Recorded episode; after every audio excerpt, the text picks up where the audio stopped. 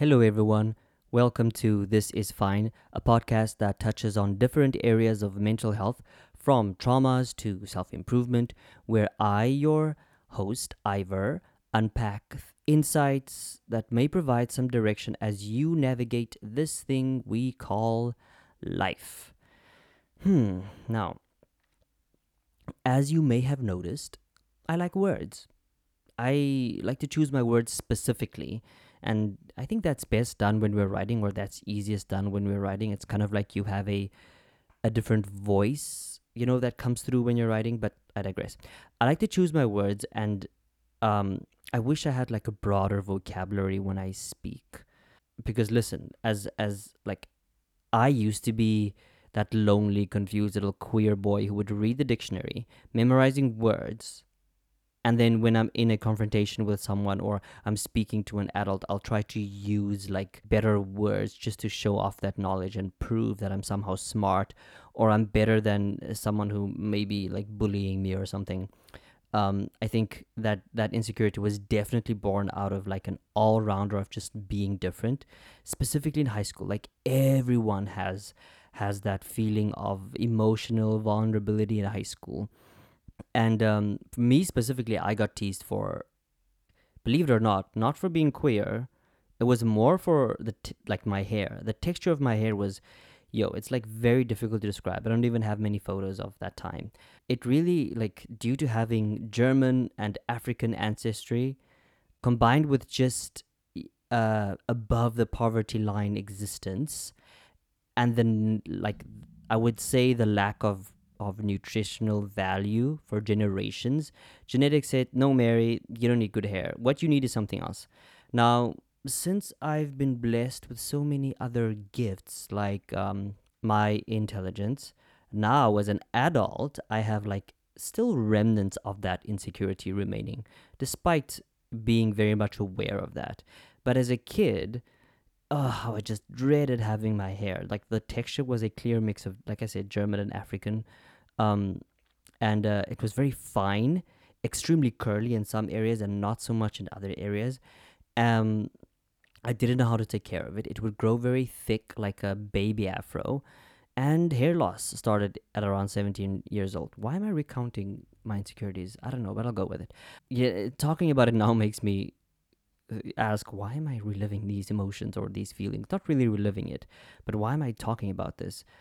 Um, I think I'm trying to get to the point having a weakness, but choosing something else, choosing to focus on something else. And so I had this thing that made me so sensitive and so so self-conscious. But then I also decided I'm going to focus on like uh, improving the way I communicate, which was literally like me reading a dictionary. Um, and I think that was the start of how I cultivated mental fortitude was was not focusing on my flaws but focusing on something that I can control. I think that was a very clear start to how I cultivated mental fortitude, which is the topic of today's um, episode. And mental fortitude by itself, like with all things in life, is a journey and not a destination. And um, for me, I think like up until six years ago, um, as part of that journey, not destination, as part of that journey, I would like once or twice a year look at like those people uh, that um, teased me for whatever reason, being queer or having the hair I do. Um, I would look them up on Facebook, you know, and then look specifically for the the people that would call me she when talking about me, you know, or or ask, "Are you wearing a wig?" or "Why didn't you wash your hair when I did?" Um, and I used to like revel in the fact that they don't look half as good as I do today.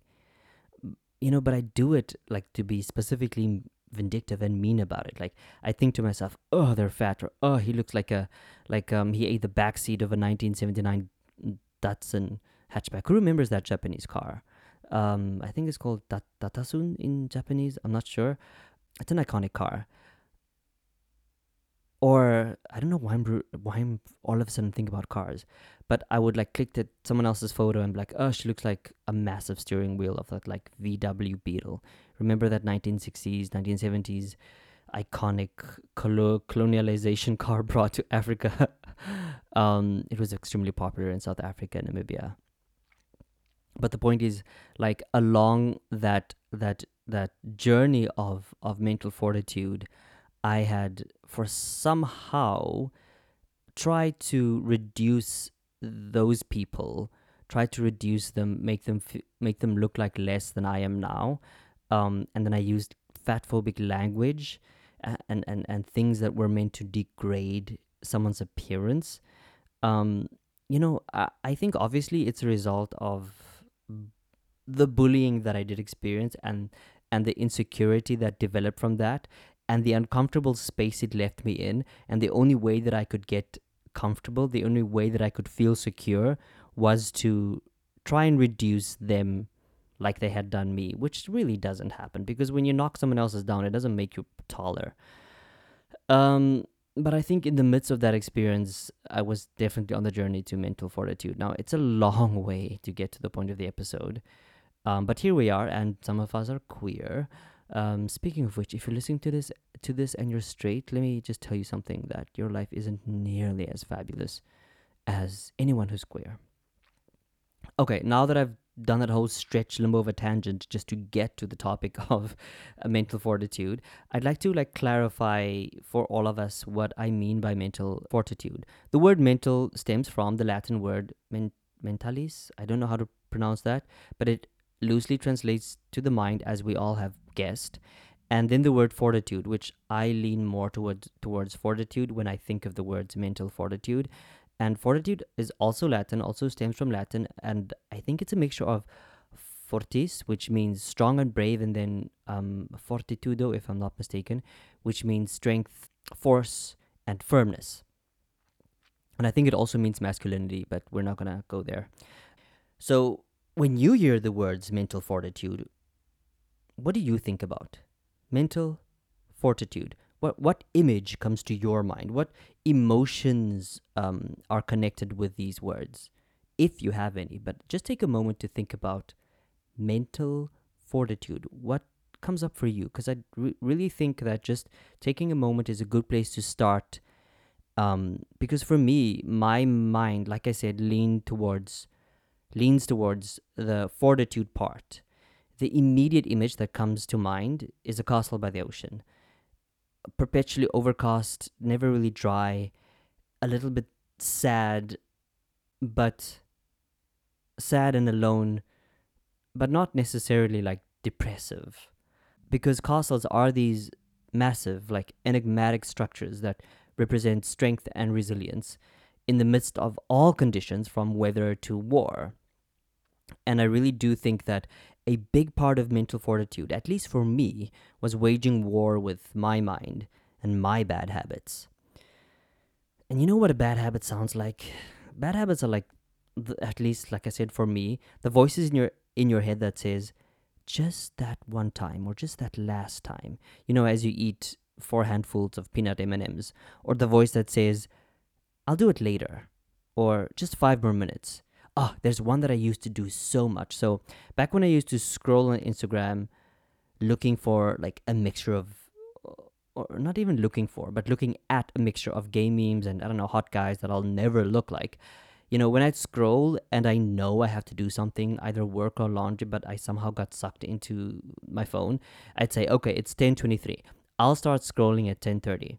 Somehow, I don't know how, but somehow I convinced myself that a nice round number is a good place to start. Like it's a good place to make a change. Obviously, now I see that success and failure doesn't exactly wait for a round number. Good habits don't wait for a round number to come around. You know, the time is for change is always now, right? um, but that was a massive bad habit for me, and and if I'm not careful, I do know that because it was already like so strong in my mind, and if I don't tend to my mental fortitude, if I don't keep it strong, I could easily slip into like Twitter or Netflix and just eh, stay in that world for and then get back into thinking of oh just until 10:30 because I think when when you're engaged in those things and if you take a minute to just think about something that you do that's similar to what I do Perhaps you might find yourself in thoughts or beliefs that either devalue someone else or eh, puts you in some kind of a pity or in some kind of procrastination um, or in something that just really takes the responsibility or the onus off of you and your your place in the world. You know like thoughts like oh that person has everything or i'll never be that attractive. I'll never have good hair. I'll i'll never have a partner those things seem so small and harmless and they come so quickly and in some way they're kind of twisted and also in a clear way they might make you feel better in that moment. But it's a slow acting poison that weakens you from the inside. And it is my understanding that every thought we think contributes to our mental state and that your mental state is actually just like a neutral term and speaking for those of us who are lucky enough to have the circumstances that contribute to a quote unquote mentally stable state, we have to be careful about the thoughts we think because it sways your state, being positive or negative, uh, good or bad habits. Um, but honestly, sometimes I think that in this crazy world we live in, it's better to be a little bit insane. Maybe that's why I'm doing a podcast because I'm insane. Um, but yeah, I think that in some point in our lives we find ourselves in circumstances that require mental fortitude. And and you will if you haven't yet experienced that state of mind that, that requires you to to have a strong castle of a mind um it really gets difficult going forward. And so my goal today is to help shed some light on how you can make it more bearable to move forward if you're going through a difficult time in any area of your life. Um, psychotherapist Amy Morin has determined three kinds of destructive beliefs that chip away at our mental fortitude. So these are things that I have kind of like known in some way or another because I'm very much like engrossed in this world. So the first one, um, there's there's the first one of the three beliefs is an unhealthy belief about ourselves. I think this is seen as like feeling sorry for yourself, a, a self pity, a pity party, and maybe I think even touched on a little bit of self doubt. As a kid, I definitely fell into self pity a couple of times. I think that's natural. As a teenager too, but somehow I wasn't really, you know, buried there.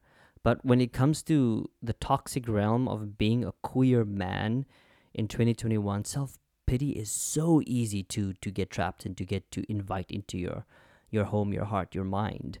Um, one specific moment that I just remember, wow, I haven't thought about this. Um, was I was having dinner with friends of mine. Uh, let's call it's a guy and a woman. So she will be called Christian, and he'll be called Adonis because he was as handsome and muscular as a Greek Adonis, as a Greek god. Um, then there were like Korean people next to us. This was a couple of years ago, maybe 2018. Um, there were Korean people next to us, and they were so enthralled at my f- at um, my friend uh, Christine because she speaks Korean very well, and they were enthralled with the Greek god in our midst. They loved how handsome he was, and then for some reason my brain blocked out the middle part of it all. I don't remember the middle part, but I don't know. My brain being selective here, trying to make me feel like the victim. Um, I just remember the end of it, me saying something like, "They didn't even want a picture with me." Like I was immediately pulled into like um, pity, and then Christina, Christine, Christine says, "It's because you have the personality and he has the looks, and people like me." Like referring to herself and I was like, uh, I felt very offended by this. Um, just as I note, I know that the intention of that statement that Christine made um, wasn't neg- wasn't necessarily negatively meant. It was just like a thing she said in the moment. Um, all I can do is I can judge the way that I felt, which was very much like feeling sorry for myself. Like, it, of course, in that moment, my big personal personality deflected deflected the comment or something like that. But honestly, it was something that stuck with me because obviously I'm, I'm like recalling it now. But when you're in situations like that and you don't have mental fortitude, it's very common and very easy for you to default to thought patterns or or negative habits that have you thinking, why do these things always happen to me? Or when you're faced with a situation that prompts, I shouldn't have to deal with this. It really does limit you. I know most of the time we can't help it, but just know that that kind of thinking does literally nothing for you. It serves no purpose but to perpetuate a thought pattern that keeps you, well, in that thought pattern. And the longer you stay there, the more those kind of things actually happen to you. Now, you can continue with your pretty party for one, or you can use that energy for a solution. Um, what was my solution? To be perfectly honest, I don't know exactly yet. I still have major issues about the small body frame that I have. Not so much about the hair because I did something about that. Um, you know, despite being super proud of my mental acuity and my ability to cultivate self confidence and to to continually work on like my mental fortitude, I still experience a measure of I think body dysmorphia, which I think is more common than people realize. And on both extremes, whether you look, feel like you look extremely good or extremely bad. Um, but I want you to know that working in the opposite direction of where your mind defaults to, it takes energy from where your mind is going. So when you realize that you're in that state of self pity, of not having something that someone else has, our best bet is like do one of two things. Find something that you're grateful for or make someone else smile. I've said this before many a time. I'll come back to some like mental health advice. I just wanted to say that before we get into the second one. Um, the second kind of like mental or, or destructive mental belief that chips away at our castle of mental fortitude is unhealthy beliefs about others. Um, Amy Morin links this to giving away your power. For like, uh, for example, if you feel like you have to work late, like those those words that come up, I have to work late. You give away your power. You give away the agency you have over your body, your time, and your mind, and you give away the agency of the direction of your life, little by little. I have to work late. I have no choice. Consider for a moment that you do have a choice. Also, something I've said many a time and will repeat. Consider for a moment that you do have a choice. There might be consequences to your choice. There might be consequences to you saying no or whatever, but you always have a choice. I don't know how difficult it is for you, and I always try to like speak from my experience of life. And as an adult, I try, like I say this with a capital T R Y, I try to see my choices, to look at my choices. I know a lot of them happen unconsciously for many of us, for all of us actually, and are easily explained away by psychological, cultural, like socio uh, socio-economic conditioning. But if I find myself in that kind of a bind where I have to think I have to work late or I don't have a choice, um, my default is examining, is going the opposite way, is examining the choices that led me to to to to say working with or seeing someone every day but pretending they don't exist because that's my current situation. Yes, I'm petty, but that's come, you know, as a as a series of choices that I've made that I'm taking responsibility for. The third destructive mental habit is unhealthy beliefs about the world. Somehow we've come to a belief that says if you put in enough effort, if you work just hard enough, that you'll be rewarded, that success will find you. But I, I don't know about you, but hard work does not exactly equate success. And here's the thing as far as I've come to learn through the years of reading quotes and listening to motion, motivational speakers and, and reading black poets, when you do something expecting a reward, then you've missed the mark. You're not a child. Okay, so it's honestly it's hard to give up your bad habits. And this connects, you know, the episode to last week or the week before when I spoke about bad habits. Those mental thought patterns aren't simply just bad, they're destructive. Our bad habits are not bad, they're destructive. Like, let's use different language about it. They weaken your castle of mental fortitude. Um, in 2020, I kind of had like one of the worst years. Of, no, not one of the worst years. The worst year of my life. It's, you know, we're halfway through 2021, and the remnants of that is still with me every day. Um, it's not exactly something I want to detail right now, and I don't know if I ever will on the podcast. But throughout that time, what I can tell you is how I stayed present. I used Dr. Amy Morin's advice and I wrote down a list of good habits that mentally strong people I admire, look up to, listen to a lot, read a lot. I made a list of um, good habits that those people engage in, and then I made a hab- a list of bad habits that I have.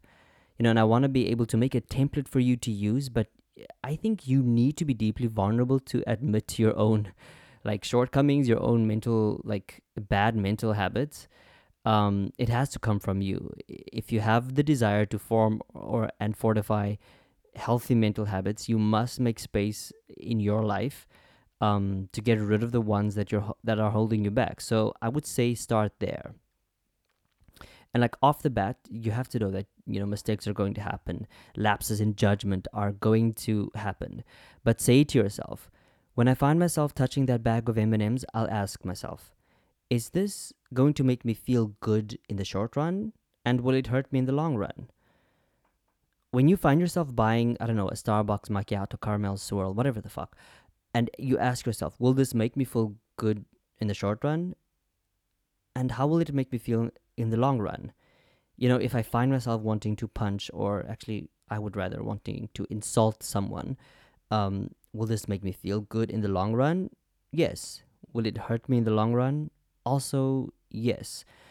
And that kind of thinking, I think, is where we get into questioning that gets a little bit uncomfortable for most people.